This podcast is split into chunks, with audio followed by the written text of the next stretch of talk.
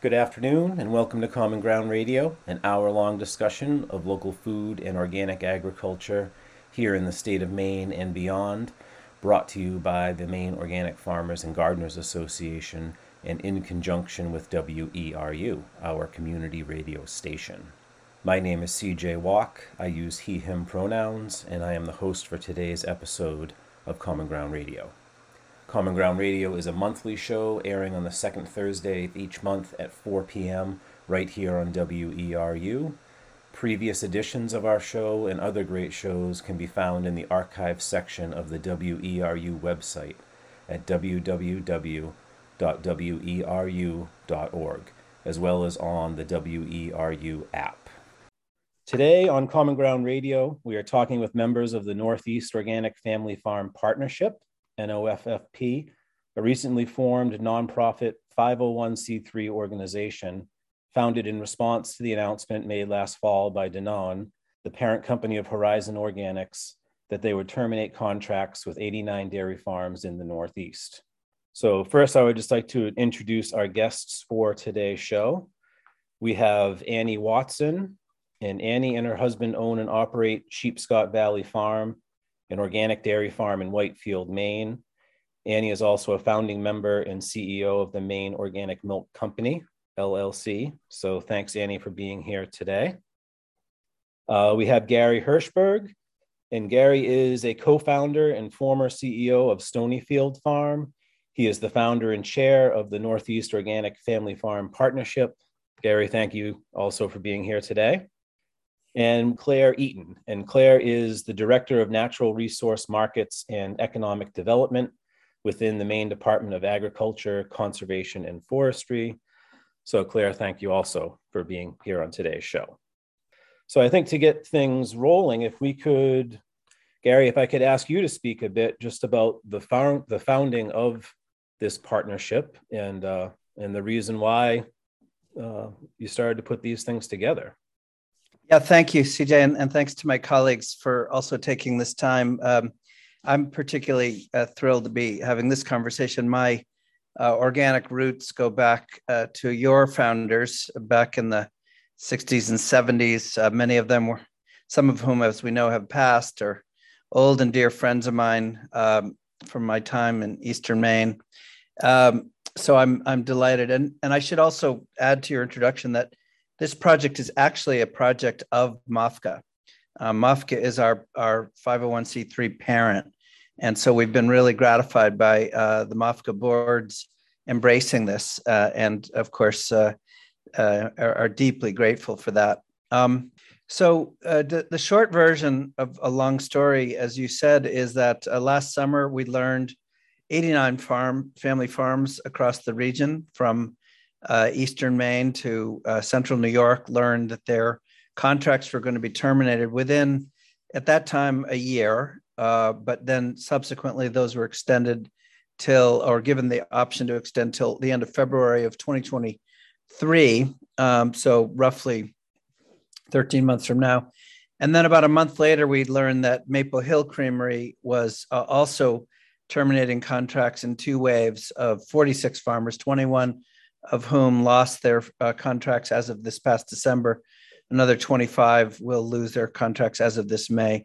So altogether, that's 135 farms, all family farms, all, I would say, definitely under 100 cow.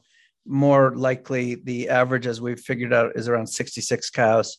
So true family farms who you can imagine with news like this had basically a body blow. So it's just on a human level, it's enormously tragic. But on an economic level, it's also an incredible tragedy. There's some close to $70 million of farm income that we're talking about being at risk here. And of course, as we know, family farms in our region, particularly organic farms, recycle that income at least 1.9 times in the local economy. So the body blow to our region, areas that are least vulnerable or most vulnerable, least resilient to handling that kind of loss, maybe close to $200 million of impact. Now, this is not a new story. We've seen a steady erosion in farm farms across Maine. By the way, I should have said at the beginning, 14 of those originally 89 are Maine farmers. This is not something new. We've had this difficulty for a while. Of course, I still am affiliated with Stonyfield. Stonyfield has picked up a few farms that Horizon has let go over the years. Some, as you know, have gone out of business. Organic Valley supplies about 80% of Stonyfield's milk. So, of course, I'm well aware what goes on there.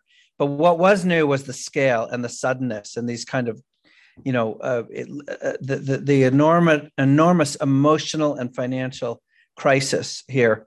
Many of these farmers who Annie and Claire and I know personally, they have been farming for generations. So this is not, you know, like a job, you know, given like a furlough.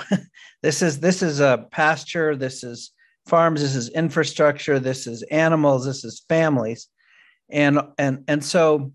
I realized, and of course, many folks jumped to it in Maine under Amanda Beale's leadership and even your governor's leadership, her boss. Task forces were instantly created. This happened across the region in Vermont. And a region-wide task force was formed with support from Secretary Vilsack. Recommendations went back to the secretary. They're looking at them right now, with some excellent and really important long-term systemic kinds of recos that are needed. But as a business guy, again, starting with the families, right, realizing this is first and foremost a family tragedy and a community tragedy, I realized that those all those great policy change ideas are important, but not going to be actionable in the time that's needed to actually save these farms, because the clock is really ticking. And also as a business guy who's been selling organic to consumers, whether through our co-ops or Hannaford or whomever, I realized that the only real answer to this, not just for the 135 farmers, but to the overall systemic problem here that allowed Horizon and Maple Hill to release these farmers in the first place, is we need more demand. We need the market to grow. Only with a larger and more stable market will we prevent this kind of thing from ever happening again. And of course, the mission now is to get demand to grow quickly, to get these farmers all contracts in the time.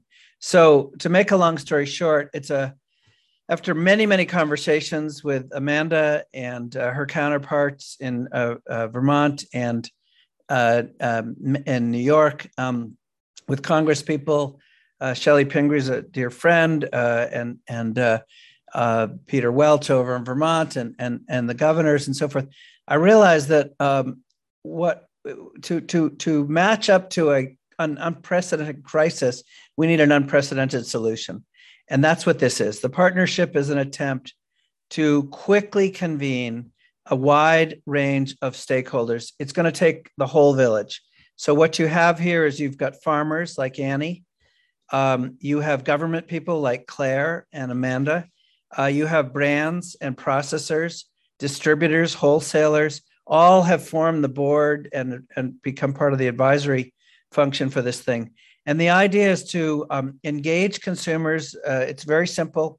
We're asking consumers at large to commit, to pledge to purchase 1 out of 4 of their weekly items from 1 of 35 brands we've identified who are across the region, who are committed to supporting these organic family farmers. So it might be, of course, Organic Valley or Stonyfield or Butterworks, some of the larger ones, or it might be much smaller entities. There's various cheese, farmstead cheese producers. You mentioned Annie's group, and I'm sure she'll speak about that. And some are single farm operators.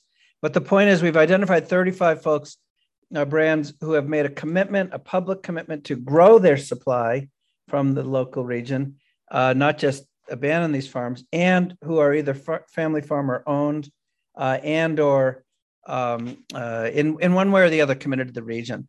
And so we're inviting consumers to buy 1 of their 4 items from these 35. And in so doing, we hope drive the market size. And just so I can put this in really simple terms, we did a calculation that if 10% of New Englanders and New Yorkers would buy 1 more pint of organic product from one of these producers in a week, that would take up all the milk from these under 35 farms. So the point is, it's solvable. Then we're turning, and I'll sort of end this overly long explanation here. We're then taking this growing number of pledgers, and I think we're closing in on 5,000 now who've signed. And we're sitting down with the Hannafords, with the food co-ops, with the restaurants, with food service, with Sodexo, with Colby College and Bates and any cafeterias. And we're even sitting down with school departments and saying, is there something we can do to help you also commit to buying from these brands? Look at the market opportunity. You've got these hopefully tens of thousands of people signing this thing. And the idea is, again, by having all of the players at the table here, we can lift, the rising tide can lift all boats. We can get more demand and more interest. And I'll just end this, CJ, by saying that we've been really, the partnership's only been out there for 3 weeks, and it's been absolutely astonishing the number of folks who've jumped on board. On Friday morning past, every co-op across the Northeast signed on. That's 45 co-ops representing almost 200,000 consumers. INFRA, the Independent Natural Food Retailers Association, all the independent natural food companies, retailers across the region have signed on. Sodexo is signing on to help educate on campuses. Two of the premier chef, sort of foodie chefs from New York, Tom Colicchio and Dan Barber, have signed their restaurants on as our first ever restaurant partners. And I've had detailed conversations now with all levels at Hannaford, starting with the very top, with Mike Vale, the CEO, and all the way down. So there's a huge amount of interest. There's a lot of interest on the private label side. And we think that this may be the right time. Unfortunately, sometimes you need a crisis to wake us all up, but we think this may be the right time to harness these market forces, and by all working collectively together, get these farmers contracts ASAP.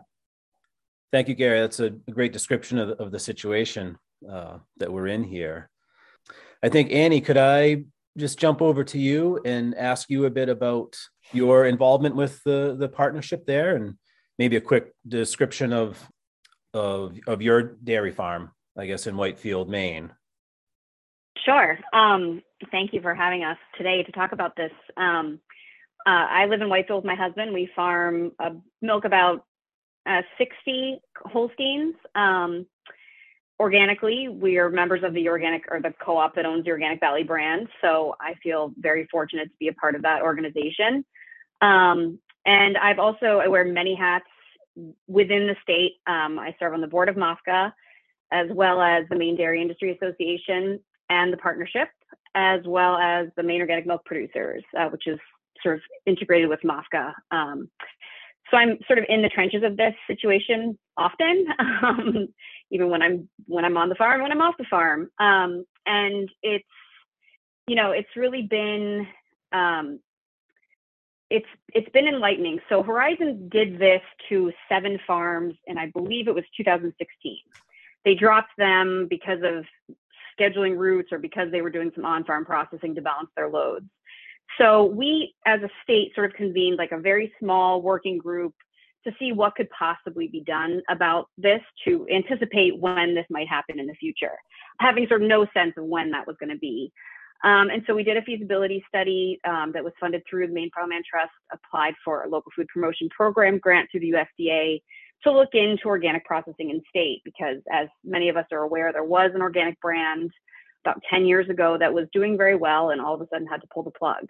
And so that consumer support was something that really interested us, and what happened, what mistakes were made, what successes did they have. And so it really brought to light the interest from consumers in more localized food brands, especially dairy, because I think there's a better understanding of how much of our systems have been consolidated and how that is truly affecting not just our farmers, but it's affecting our consumers, it's affecting everybody involved. And I think COVID has made that even more abundantly clear, that these disruptions in our food system have really caused havoc on all levels. And so how do we shore that up? So my project, the Maine Organic Milk Company, my company, has been working from that first round of Horizon drops to try to build a market before we're able to launch a brand of organic milk from Maine. And I think it's made, it's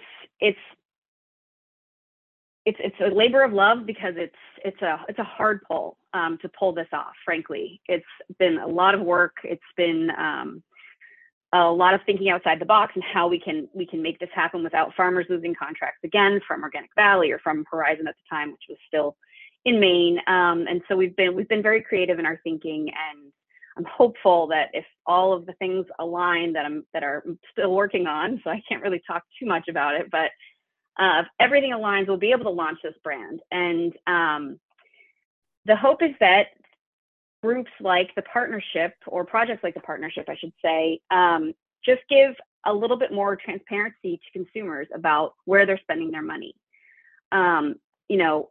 I think there's been so many like wonderful articles, like in the New York Times a few weeks ago, and in our local press about this problem and what are dairy farms worth? Like, what is the value of these farms to our state, to our communities?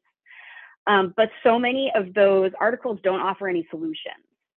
And what was so intriguing when I spoke with Gary about this project is that this is very solution based, and this is a way that we can actually get consumers to understand, just by not having to do a tremendous amount of research looking into plant codes or really deep diving. They can see a label, or they can see a brand essentially that says, oh, this supports my farms in my region, and how we need to make it as easy as possible for them to do that, because because it's very confusing, as I'm sure you all know. The grocery store, navigating the dairy aisle especially, can be daunting. And when you think you're doing the right thing as a consumer, that you're, oh, I'm buying organic milk from Hannaford, but if you check the plant code on the gallon of milk from Hannaford, it could come all the way from Colorado, and that's not supporting our local dairy system in any way.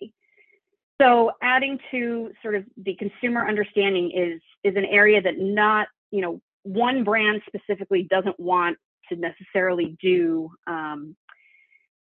And I don't think it's something that the USDA can do appropriately. And so the partnership, I think, is the perfect vehicle for that. And it's taking all of the problems that we've seen, and it's really trying to provide a solution to those.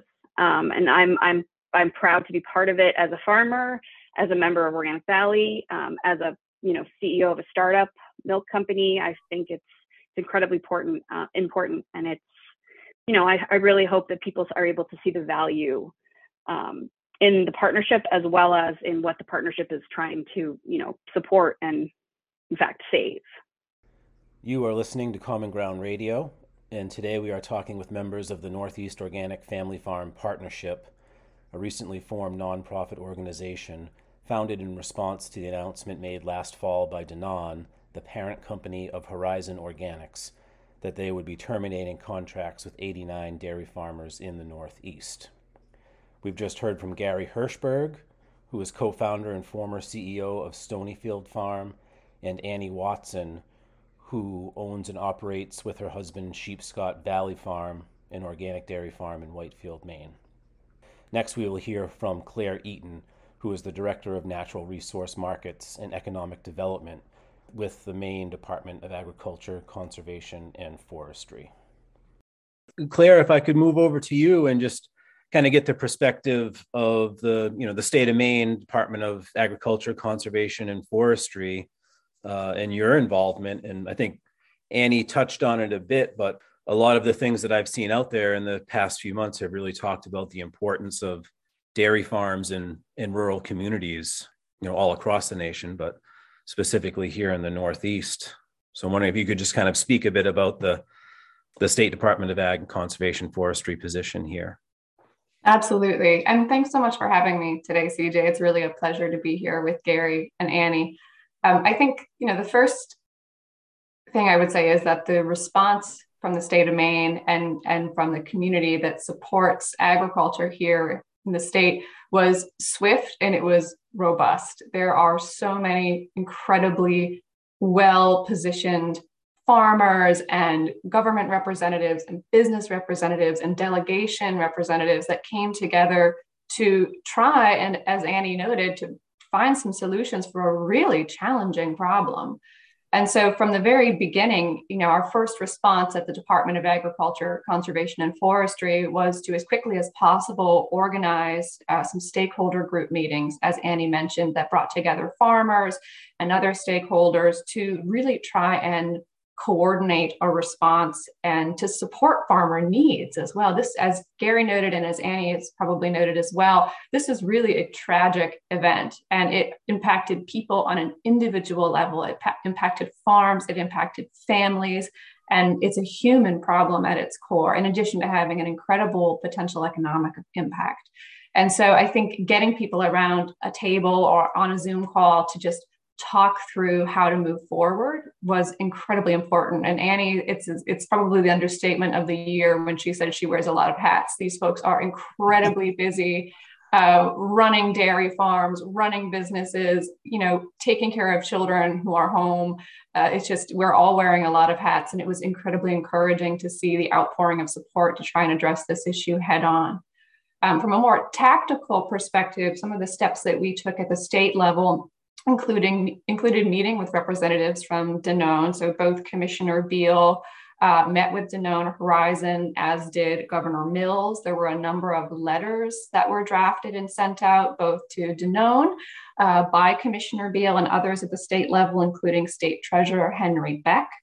There were also letters that came from Governor Mills directly to Secretary Vilsack and others, really trying to amass support for dairy, both in Maine and regionally, because we know this regional food system and dairy as a regional industry is incredibly important and incredibly interconnected across all of these New England states. There was a fairly prompt pledge of support from USDA for Northeast Dairy, which was really encouraging. We were able to work with working groups, both the state level and regionally, to issue a series of really quite robust recommendations, some of which centered around really ameliorating economic harm and financial loss by providing funding opportunities, whether that is to individual farms or to the network of organizations and producers and processors that support those farms. And there's also, of course, really a long list of policy initiatives that were recommended as part of the letter that was sent to USDA. And so in terms of, you know, coming together and identifying some actionable items, I think that was actually a relatively rapid turnaround, which was, I think, good. But you know, to Gary's point, policy initiatives, a lot of government change happens at a relatively slower pace than we would need to really make an immediate impact on the farmers who face contract termination. And so I think, you know, this is really, it requires a multilateral approach, not just state government, but representatives from industry, representatives from federal government, state delegation. There's really so many players that are going to bat for dairy farmers right now. And it's really encouraging to see. I would say that in addition to the working group efforts, whether that was regional or local, and to some of the direct communication that the state had with USDA and others, we actually had a pretty good finger on the pulse in terms of the potential of the Maine dairy economy. And so leading up to the contract termination crisis, we were doing quite a lot of work at the state level to identify and implement support, including financial investment for agricultural processing infrastructure. And so we know that the demand side and the consumer element of all agricultural markets are incredibly important. You know, everything stops with the consumer. All the decisions lie with the consumer. But you know, it's also incredibly important to ensure that the infrastructure for any given agricultural category is robust enough to support that consumer demand, meaning that we can produce and process enough milk products and get them to where they need to go, either in Maine or regionally or across the country, in order to make sure that Maine dairy products are making their way onto shelves and into the kitchen tables of consumers. And so, you know, I think to sort of wrap up, Annie had mentioned that there were a number of articles that had come out recently about why it's so important to, if not save, then reinvest in the regional dairy economy. And it's an investment opportunity. It's not just coming in to save an old industry. And we sometimes use the term heritage industry to characterize agriculture and forestry and marine. And I think that sometimes that gives perhaps sort of a suggestion of antiquity. And really, agricultural economies in Maine and in New England, they're so much more than that. They're so robust and there's so much potential. The Department of Agriculture, Conservation and Forestry here in Maine, we recently commissioned an economic impact assessment with the University of Maine School of Economics. And the outcome of that study included a really interesting finding about a specific agricultural infrastructure investment scenario. So we actually ran the models, ran formulas to try and understand whether or not the state could support a 50% increase in dairy product manufacturing, thinking about the potential for facility expansion and for additional processing outlets. And the findings of that study indicated that overall, the amount of milk produced on Maine farms could support an additional $468 million in sale and 690 workers in dairy product manufacturing. That is roughly equivalent to doubling Maine's existing dairy processing capacity. And the numbers here are really striking. And I know we're not going to focus too much on numbers here, but I think this is really poignant. According to the outcome of our economic impact analysis, a 50% increase in dairy product manufacturing in Maine would result in approximately $227 million in sales, over 1,000 jobs, and $46 million in labor income, including multiplier effects. That is worth investing in. And so I think the timing of the crisis was really unfortunate because of the sort of compounding effects of the pandemic and supply chain disruptions and all of this uncertainty that impacted all farmers.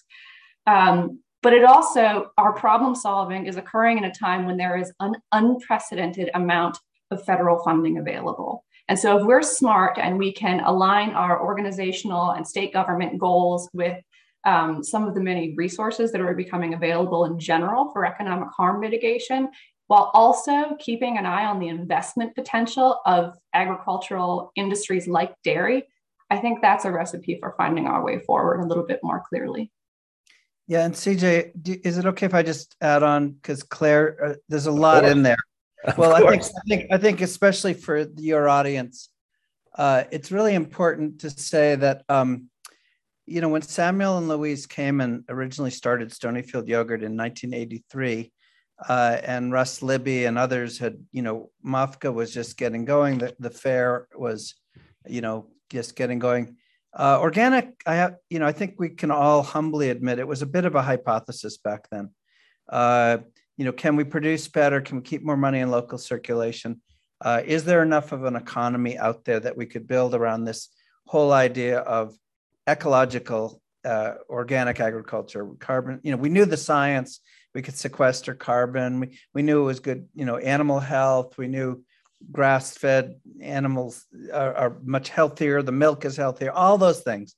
What we didn't know is could you build an economy? Could farmers actually make it? And today we can say, and of course I grew Stonyfield through this whole period from a 7-cow little organic farming school in New Hampshire to a now $500 million company. And we're just a part of a much bigger picture. Annie, you know, mentioned how big, I mean, Organic Valley is over $1 billion co-op. What is important to understand about this particular crisis and what Claire's talking about is that organic has really become the lifeline for family farms in our region. I'm not heaping, you know, ashes or dirt on conventional. It's just that it's much more difficult to make a living with conventional. The pay price of organic is substantially better. We pay our farmers, even right this week, right now, where conventional prices have come up a bit. We still pay over 100% more, 2 times what, and the costs of that conventional farmers face in the fossil fuel dependent inputs have been astronomically inflated. With organic farms, as your audience knows very well, your equity is your soil. You're putting more and more labor and energy and resources into building something that will have long-term return. Of course, the animals even live twice as, organically fed cows actually live twice as long as conventional. So it's no longer a hypothesis. It's been a lifeline. And I think what's unique about this partnership is we're saying, look, let's tie all the knots, all the pieces together. You've got, as Claire said, macroeconomic opportunity. You know, it'd be one thing if we were talking about orange juice, which we, you know, barring catastrophic climate change, I don't think we're going to be talking about too much citrus in Maine, right? But dairy is something we do. I mean, you look at Aroostook County, I mean, oats and grain, and of course, there's been lots and lots of efforts with local feed sources, but this is something we can do. One last critical thing I want to say, and Annie can speak to this better than I. I mean, one of the real keys to organic is that farmers can make money with fewer cows. You can make money. Our average herd size, like I said, is 66 cows. Annie mentioned she's milking 60. That means that I've got farms making money with 20 cows, as well as, you know, 80 and 100. That allows the farmer to be diversified. You know, if you're milking 400 cows, there's no time to do anything else. But here you can do eggs, as many of the Pete and Jerry's or other organic egg suppliers do. They're also doubling as, you know, crop Organic Valley farmers or what have you. And you also could do, you know, you can do maple syrup, you can do firewood, you can just do other things that diversifying and make you stable and more resilient. And so I think in the big picture, what we really need is we need consumers to understand and embrace this.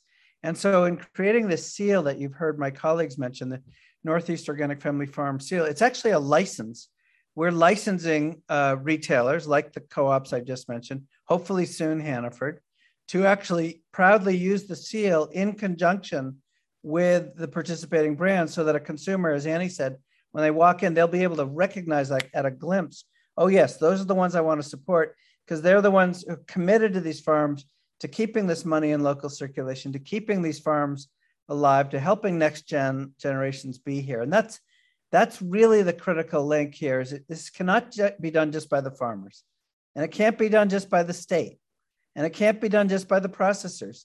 It's gotta be all of us. And this, so we've tried to kind of create this ecosystem around a brand that, you know, may not work, but at the moment it's looking very promising. Thanks, Gary. We're just kind of talking about the larger industry for dairy, but I'm wondering, could someone just speak to kind of the process to go, you know, from milking your cows this morning to that carton of milk that is on the shelf at the grocery store, the different steps in between.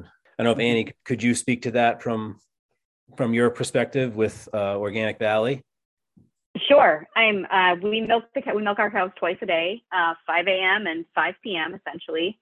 That in itself is, at this point, we're in the middle of a transition for our milking system. So we're milking what's called a comfort stall, used to be known as a tie stall barn, which essentially means you bring everything to the cows. So all the milking equipment, all the feed, and that's part of chores. That takes about 3 to 3.5 hours twice a day, two people. So it's a tremendous amount of time just to get the milk from the cow to the bulk tank, not to mention feeding them, cleaning up all the other chores involved on the farm to maintain the farm, the cow's health and comfort. It's most important, frankly. Our milk gets picked up every other day. Milk truck comes, just came this morning, backs up to our little milk house off the side of our barn where our bulk tank is, and picks up our milk. Adds it to, it's tested before it goes onto the tank to be sure that if there's any issues, they know which farm has the issues. Then it's our milk specifically. We're an Organic Valley farm, but our milk all goes to Stonyfield yogurt. The tanker truck, it's a pretty large truck, and it's more dangerous than not truck to drive, from what I understand. Drives very carefully all the way down to Londonderry, New Hampshire, and it's offloaded. And I believe, again, they do another set of tests to be sure that the tanker load is up to snuff. There aren't any issues with the load. If there are issues with the load, they'll reject it. There are so many food safety measures that are taken. It's pretty amazing, frankly. And then I guess Gary could probably speak better to this because he's done it himself. I mean, it all is, pasteurized, homogenized, and sorted into whatever process that you're going to be changing it into, transforming it, whether it's fluid milk, whether it's yogurt, cheese, butter. And then from there, it depends on what sort of the distribution mechanism is, but often it's picked up by a separate delivery system, like a distribution company, and then brought to either a distribution hub or directly to stores to be sold. So there are many, many people, many working parts of that chain. And it's a pretty significant economic device that we use to get our food from the farm to people's tables. And it would be very easy to just be able to sell all of our product right off our farm. But that doesn't make sense for the scale at which our farm specifically is operating. We make too much milk that we couldn't sell it to just our neighbors. So having the support of a co-op and a brand like Stonyfield that supports our co-ops is the lifeline for us. It's the reason we're still in business. And I should mention, which I'm not used to mentioning, that I'm a first-generation dairy farmer. It's sort of in dairy conversations, like the first thing people say is how long they've been farming. And my husband and I bought our farm in 2013, and he'd had experience dairying actually in Lincolnville, so not far from UCJ. He was the last dairy farmer to go out. He was farming conventionally, and at a time when the pay price was just pretty terrible in 2005. I believe it was conventional was like $11 100 or something, just wrong. And so we, in 2013, kind of made this decision that this is a business that my husband is a very good farmer, and I saw, the potential if we were milking organically that philosophically kind of aligned with all of my values, and I thought it was a great way to raise kids, and it was there was a business here that we could actually be successful doing. We were for quite a while, and we still are. We're, making tremendous investments. It's a commitment like no other, frankly, to own this kind of farm and to be a dairy farmer, conventional or organic. And so having the support system around us to help us get our milk to market is as important as our vet. I mean, it's as important as anything else in our business. And so having a partner like Organic Valley and being members of a co-op that is farmer owned, even though they are a national brand, it has provided some peace of mind, but it doesn't make us sleep, soundly at night, because we know that everything's great on the in the milk market, because it's a challenging industry to be a part of. And I've spoken with some of my partners in my business, the processing business, and we all, for the most part, are young farmers. Where I think we're all under the age of 40, and so we all kind of have this conversation around like, are we in business like joining an industry that is dying? Like that doesn't compute to us. So like what Claire was saying about the sort of heritage idea of dairying, it's something that I constantly push up against and fight with. I think being a woman in this industry, a young woman specifically, I've had to push up against this sort of mentality of, oh no, it's just, the typical dairy farmer is, a 65-year-old man. And so it's trying to breathe life into people's perceptions of what is, what does a farmer look like? And like a farmer isn't somebody that's necessarily out riding their tractor with their, wide brim hat on and overalls. Farmers might look a little bit different today. And I think that just bringing this sort of awareness to the consumers of how important our small farms are, especially to their communities and to their, local economies is incredibly important. And, I feel very lucky to be farming in Maine because we do have such a robust support network from the department and from all of the programs that they set up for, to support our dairies, and really the understanding that our department has at the state level of what economic impact our dairies have. I mean, just what Claire was just saying about, the deep dive into the numbers of what an investment in this industry looks like and what the return could be. It's just tremendous. And I think that that's something that not every other state in the country has really done a deep dive into. And so I feel very appreciative that we have a state that is so, that understands the complexities, but also the importance of these farms, because they truly are the backbone of our rural communities and our rural economies. Because, I live on a farm where I live in a neighborhood, in Whitefield, where we have our farm, then we have a conventional dairy farm next door. They milk about 35 cows. We also have an organic vegetable farm and general store down the road from us. And we all collectively work together, to keep the land around us maintained, keep it looking the way people love that it looks. I mean, these fields don't just stay fields forever by accident. I mean, it requires a tremendous amount of maintenance. And so it's been a wild ride so far, but I do, I have to say that between MOFCA and the department and Maine Farmland Trust, the various stakeholder groups that are involved day to day on, in supporting our dairies, we're very, very fortunate.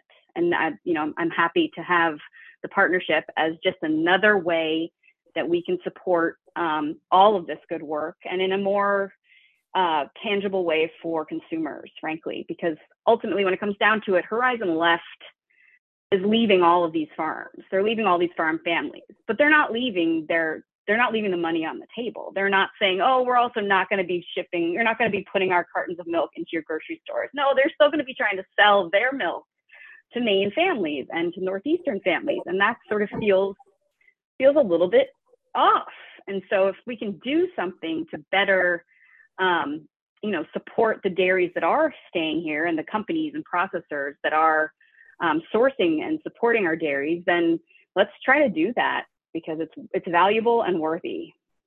You are tuned to Common Ground Radio, and today we are talking with members of the Northeast Organic Family Farm Partnership. My guests on the show today are Annie Watson of Sheepscot Valley Farm in Whitefield, Maine, Gary Hirshberg, co-founder and former CEO of Stonyfield Farm, and Claire Eaton with the Maine Department of Agriculture, Conservation and Forestry. Claire, I wanted to give you a chance to add some in. Looks like you had some thoughts. Oh, so many thoughts. It's this triplet of Annie, Gary, and I, we'd probably just build off each other all day. But, I think listening to Annie talk about how her neighbor is a conventional dairy farmer and hearing her talk about how much work and effort goes into maintaining farmland, pasture. I think, it's part of my job is to pull things up to the macro level and keep this sort of, 30,000 foot outlook on Maine agriculture. And I think, there's a couple of things wrapped up in here that are really important for consumers to understand. Like when you support Maine dairy, especially organic dairy, you're also supporting these incredibly important indirect environmental impacts like land preservation. And I think there was recently a Portland Press Herald editorial board piece that came out that touched upon this. Part of preserving the dairy industry is this like incredible legacy of land stewardship. And so there are just all these different elements to what it means to invest in and steward the dairy economy. The other thing I thought about, and I think it's really important to note this, that from the state perspective, our interest is really in making sure that farmers have options and that they can access a variety of different types of strong markets. And we're really here for all farms, whether they're organic or conventional. And part of the beauty of the partnership is that if we are growing demand for organic dairy and we're growing consumer engagement and supporting organic dairy, that will have indirect benefits of increasing awareness and appreciation for all dairy products. So it's really this like comprehensive opportunity to get consumers engaged, to get committed to supporting local dairy, whether it's in Maine or Vermont or New Hampshire or New York. And I think the potential impact of the partnership, you know, even beyond the immediate term, are really important and potentially lasting. Within the partnership objectives, I think, Gary, you kind of mentioned there's a few different levels. You're looking at consumer level, but then also kind of a wholesaler, retailer, different levels to sign on. Could you just speak Sure. a little bit more about that that licensed piece that you mentioned? Yeah, the mechanics. So just to be clear, and by the way, we chose the word partnership for a very real reason that my colleagues have expressed so beautifully. We all need to be partners with these farmers. That's the problem. Annie's just described her day. By the way, I do need to say, when I called Annie and picked her brain about this, and I said, listen, I'm building a board, and I tried to talk her out of it. Because you've just heard what she does. And I said, please, you know, you are crazy. And she said, I can't not do this. So, and the same with the courses over in Vermont. They're like similarly heroic. I don't really believe any of these people sleep. So I just need to say that. But look, the way it works is super simple. We invite consumers to be partners by making this pledge that I said, 1 in 4 of your weekly items from the participating brands. They're all on our website. I should have said this earlier. It's saveorganicfamilyfarms.org. Go to the website, saveorganicfamilyfarms.org. And that's where you'll see the list of the 35 brands. Then the brands are all, they have committed to 2 of 3 things. One, at least 50% of the milk in the products that they're selling in the market are from the market. So that, to Andy's point about, it's not enough to just bring your products here. You got to actually support the farmers here, and or your farmer owned, which is another way farmers make money. As Annie said, she's a co-op member. She's building equity in her co-op, and or they have made a public pledge to grow their use of organic family farm milk in the region. So that's the partner brands. Then on the retail side, to your question, and I use retail loosely, as you can tell, I'm talking about any place milk is sold, convenience stores, restaurants, university cafeterias, business and industry cafeterias. If you are listening to this and you work for Unum or one of the big companies that has their own food service, we would love you to be a partner. We'd love that entity. And the way you become a partner is you sign an agreement. It's incredibly simple. It's a license agreement. And you make 2 commitments. One, you're going to carry 1 or more of these 35 brands. It might be a single farm's farmstead cheese. You know, I love to use the example of Von Trapp family cheese in Vermont. It's just a 1 farm operation. They make beautiful farmstead cheeses. That might be it. And you are committed to growing the consumption or the purchase of those products in 2022 versus how much you bought in 2021. It's not a audit. We're not holding your feet to the fire. It's all best intention, right? It's all goodwill. But that gets you a license. You actually literally sign a legal agreement that allows you to use the mark. And hopefully, again, your listeners will start to see these in the co-ops, you know, from Belfast Co-op and, you know, all the co-ops across the region will hopefully soon be celebrating this. And hopefully some of the universities will, with Sodexo's partnership and others. I'm old friends with Christine Schwartz, who's the head of food service at Bates College. That's where my son went to school. And of course, she had to deal with me for 4 years. But Christine is really committed to local. And this is now we're asking her to really consider becoming partners. And, you know, she might pick up some cheese, she might pick up some milk, she might pick up some yogurt, she might pick up some sour cream, whatever. Like I said before, if 10% of people in the region bought 1 more pint per week, we would solve this problem. So that's the partnership. Everyone's a partner, each doing their own thing, ultimately making sure that there's a better and more stable economy and market for people like Annie and her colleagues. Are there other... I'm just thinking on the educational side for folks to find out more information about how to get involved or more resources just to become a little more educated on the dairy system. Yeah, I'll say my part, and I'm sure my colleagues have some other adds here.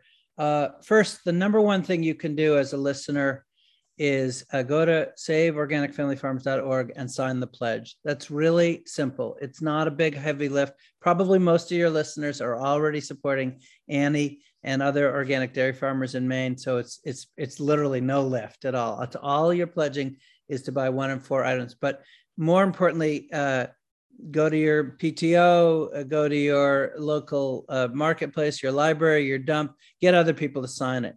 The power of our numbers cannot be minimized. All of us three have said it.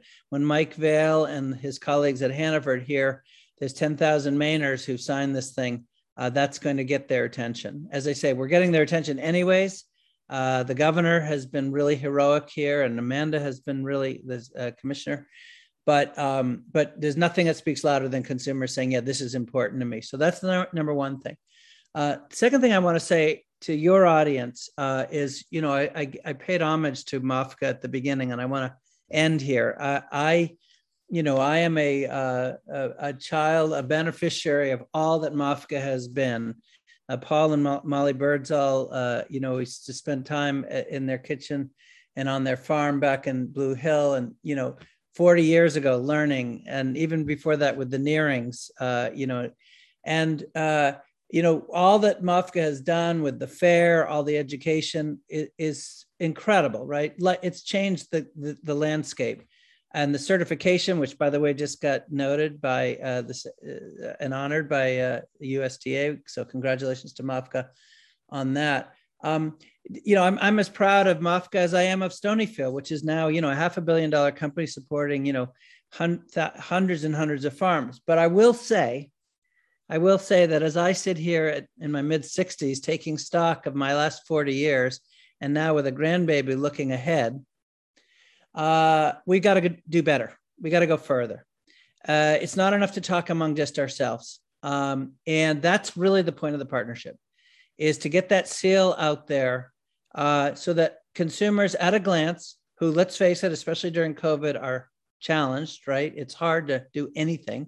You don't know one week to another if it's safe for your kids to go to school and, gather and go to the grocery store and so on.